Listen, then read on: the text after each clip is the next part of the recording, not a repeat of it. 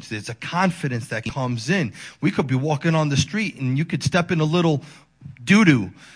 Oh. Somehow, some way, God's gonna use that to bless me. Hallelujah. Even if it, even if that means that I just gotta pause to kind of clean off my sneaker a little bit, I have no idea of, of, of what he just saved me from. That little pause and that little delay would, could have been that car accident around that corner. It could have been, when we begin to live our lives knowing that the author and creator of the heavens and earth is for us and not against us. Even the very storms that we face in life become blessings unto us. His peace. Oh, his peace. It truly surpasses all understanding. And so Jeremiah, as, as he was speaking to these people, he had a real contempt against idolatry. His heart ached and, and it longed for the freedom and for the blessings that, that, that Israel would turn their hearts back to God. And, and the greatest spark of hope that, that was given is really his only hope that humanity needs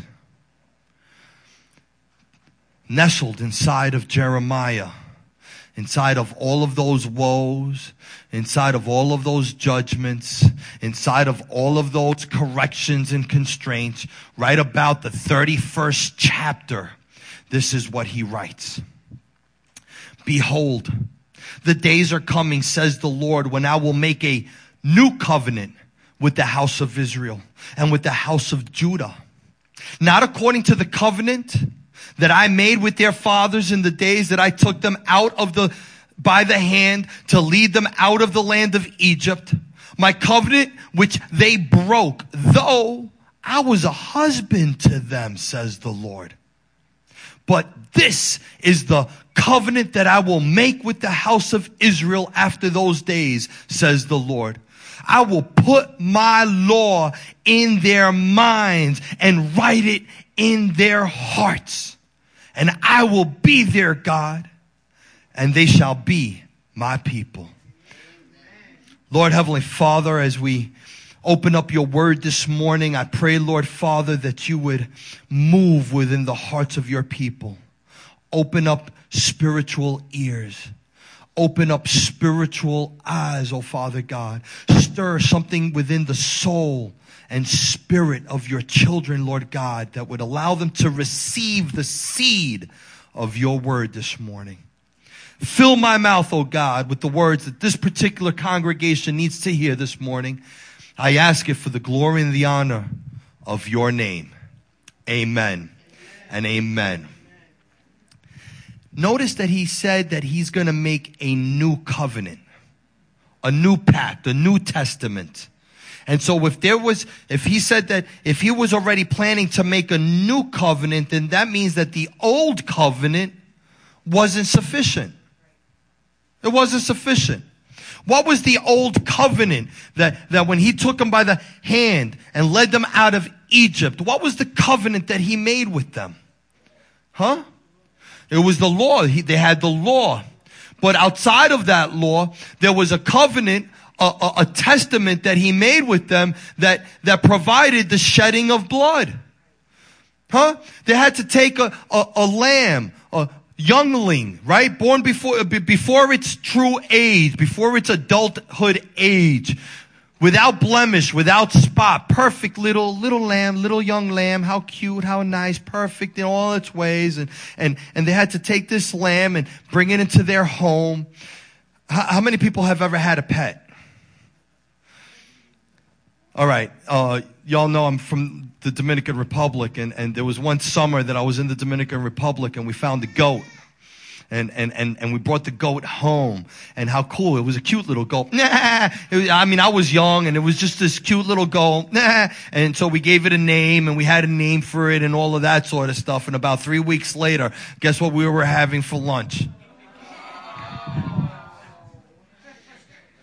We was having me some chivo huh? And uh, man, I felt horrible. but I ate it. so, so so so here they, they, they bring this little lamb in and and you know i mean i don't know how if they had a, a, an attachment to their livestock or not or what have you but i do know that in exodus it gives us the explanation in regards to how they had to handle this youngling um, this this lamb and and how they had to sacrifice it and kill it drain it of all its blood. Take its meat and, and, and broil it. Not boil it, but broil it. No, no spices, no nothing. This wasn't like a meal to, to, to satisfy the palate of your mouth. This was a meal of substance, something that you had to ingest. And they had to consume all of it, all of the entire lamb. Whatever wasn't left of the lamb, they had to burn it, but the entire lamb had to be completely consumed. And they had to then eat this lamb. And normally, you know, in their culture, uh, for the Jews, when you have a big big feast, right? Turkey and, and, and ham and all of that. What do you want to do immediately after you're done eating and, and eating and drinking and your family? And what do you want to do? Right? So, I want pass out. They were told that after they finished having this meal, staff in your hand, coat in your back, ready to get out of Dodge. You getting ready to move. And so, and so he provides this, this plan, this objective. And so they would take the blood of that lamb and they would put it upon the doorposts, the lintels of the house. And so there you go. Lintel, doorpost, lintel, doorpost, lintel, doorpost, lintel, doorpost, lintel, doorpost, lintel. Do you, do you, do you see a, do you, do you, do you see an image there? Doorpost, lintel, doorpost, lintel, doorpost, lintel. And they would take this blood and put it upon the doorpost and lintel. And so that the angel of death would come. And when the angel of death would come and, and, and, and see the blood, the blood was the sacrifice. And so the angel of death would pass over that house and go to the next house and pass over that house and go to, the, and wherever the angel of death saw the blood upon the lintel and doorpost, the angel would pass over that house. Death would not, had not, could not touch that household.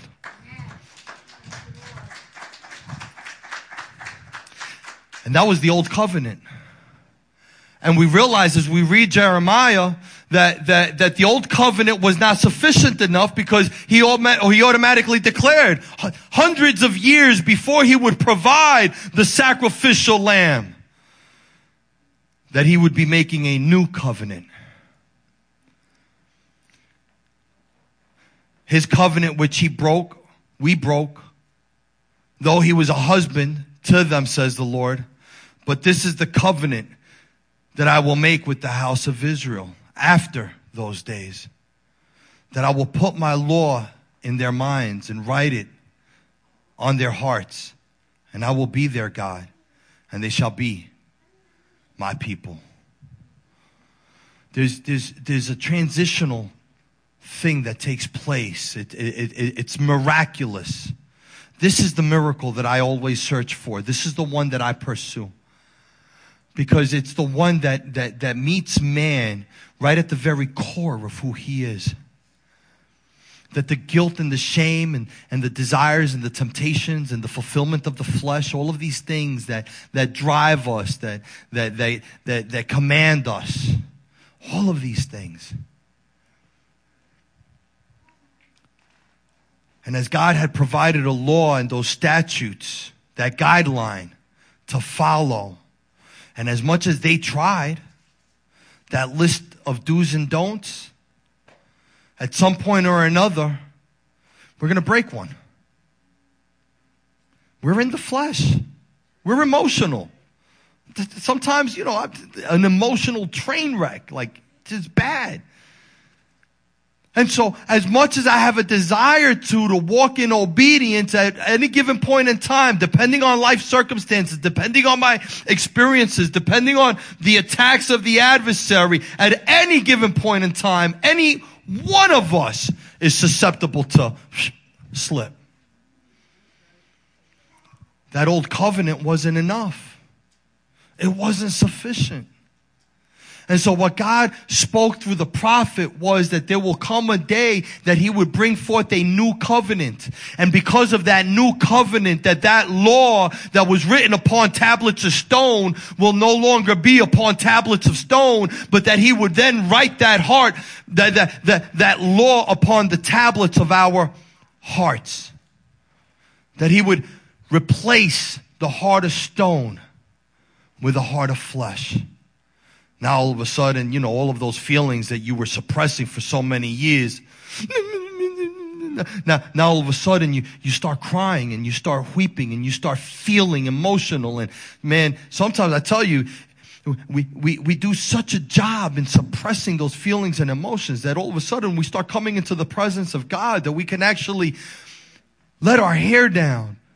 Huh? That we can actually be honest and be real with Him, knowing that we can receive and feel His presence and feel His love like we did this morning. And that we know that He is omnipresent at all places, at all times. And, and we're the ones that drift. And if we would just ask God, let your law be written upon our hearts. Fill me with your Holy Spirit, oh God, that your statutes and your righteousness would be upon my mind there's a miraculous change that takes place, a transformation from the inside out. As much as you want to, you'll never be able to fulfill the full obligation of the law. And he who lives by the law will die by the law. But if we're living in grace, family, if this new covenant, this new covenant that he provides, if, if, if, just, just think about it. If this new covenant can provide what the word has declared that that his holy spirit inside of us would give us the desire the want to live a life that's holy and acceptable unto him. Inside of us individually that's not there. But it's a work and it's a gift of god that comes in. Hundreds 780 some odd, maybe close to 800 years after the prophet Jeremiah. Here's what the writer of the book of Hebrews wrote in chapter 10, verses 5 through 10. Therefore, when he came into the world, he said, and now he's quoting Psalms 40.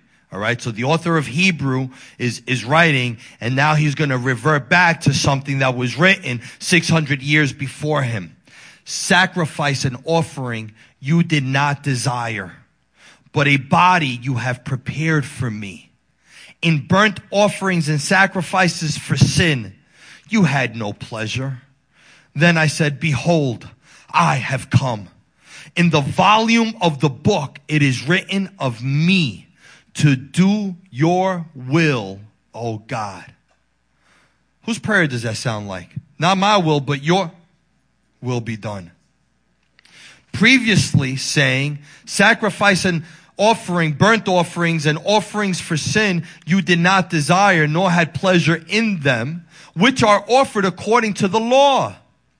Then he said, behold, I have come to do your will, O God. He takes away the first that he may establish the second. By that will we have been sanctified through the offering of the body of Jesus Christ once and for all. By Him presenting this will, His will, in communion through the body of Jesus Christ. That is John the Baptist declaring as he saw Jesus coming into the Jordan, behold, the Lamb of God who takes away the sins of the world. He is the perfect Lamb of God without any blemish or spot, born without original sin, to be able to live a life in obedience unto God to the point of his death. That blood had no spot and had no blemish. And there we see the innocent dying for the guilty. My God. Without, without, without the shedding of blood, there is no remission of sins. Huh? When Cain killed his brother Abel, what was it that cried out of the ground? His blood. The life is in the and so if Jesus Christ came to fulfill the pattern of the Old Testament, the patterns of the Old Covenant, it wasn't in the blood of a lamb. It wasn't in the sacrifice of the life. It wasn't in the shedding of that blood or in the burnt offerings. That was all just shadows and types for the true redemptive process that God would take our place himself. Sharabakyoro. That the offering of the body of Jesus Christ would once and for all be the sacrifice that would set you and I free. Let me ask you a question this morning, church. Where have you fallen short of God's holiness? I ask myself that question. I'll give you a whole litany of items. So if that's me and I'm your pastor, I'm asking, you, come on, we're all one and the same here, family. What thoughts have you had that are not pleasing to him? Huh? What, what, what's the video that you've allowed to play in your mind? You know, sometimes you, you have a thought that comes through your mind and you know that's not a godly thought. You know that that's not, but for whatever reason, you let the play button hit and you let it play out in your mind. You know what you're doing? You're allowing the thoughts that would exalt itself above God to take place and take root into your heart. That's why it says, remember last week that we would take every imagination, every thought captive. Huh? We're under arrest, no longer in control, putting you in the cell. That we wouldn't, we wouldn't just you know, dwell on those things. How about this? I, I, I'm always, you know, speaking people. So you start having conversations and, and, and you see the reservations surface. What are the reservations? What are the hidden agendas that we set up? Drug addicts have, have them all the time. You know, you all, there's always an agenda. There's always a reservation uh, for, for a drug addict. And so, you know, when, when, when a person who's fighting the, the, the bondages of addiction, you know, and, and, and for whatever reason, they fall back into always these same patterns and they had no plan to walk on, walk down that block, but somehow, some, during the course of the day, whatever, they find themselves in the place that they said that they were not going to be and why? They had a reservation somewhere in the back of their mind, they already visualize themselves somehow, some way talking to Flaco on that corner.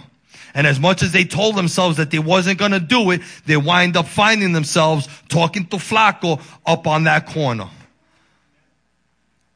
What hidden agendas, church, have you had? Whether in thought or deed, sins of omission or sins of commission, things that you should have done and didn't do, things that you shouldn't have done and yet you did. God's grace is here today, church. We need to examine ourselves, understand his redemptive process and how he completed it in Jesus Christ. And we need to make a choice this morning to receive his provision that the Lamb of God that He provided, we would be willing to ingest this morning, consume this morning, take it in this morning. That the body and the blood of our Savior can be appropriated to our sins. Examine yourself, church.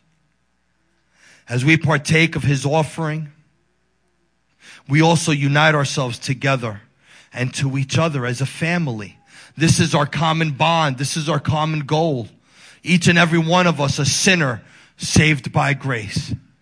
In reception of something that, that, that we don't deserve, shouldn't have gotten, a privilege and a luxury that should have been removed from us because of our rebellion. Yet the Bible says, yet while I was still in my sins, he chose to die for me as he has chosen to die for you. I would like the ushers to come up this morning.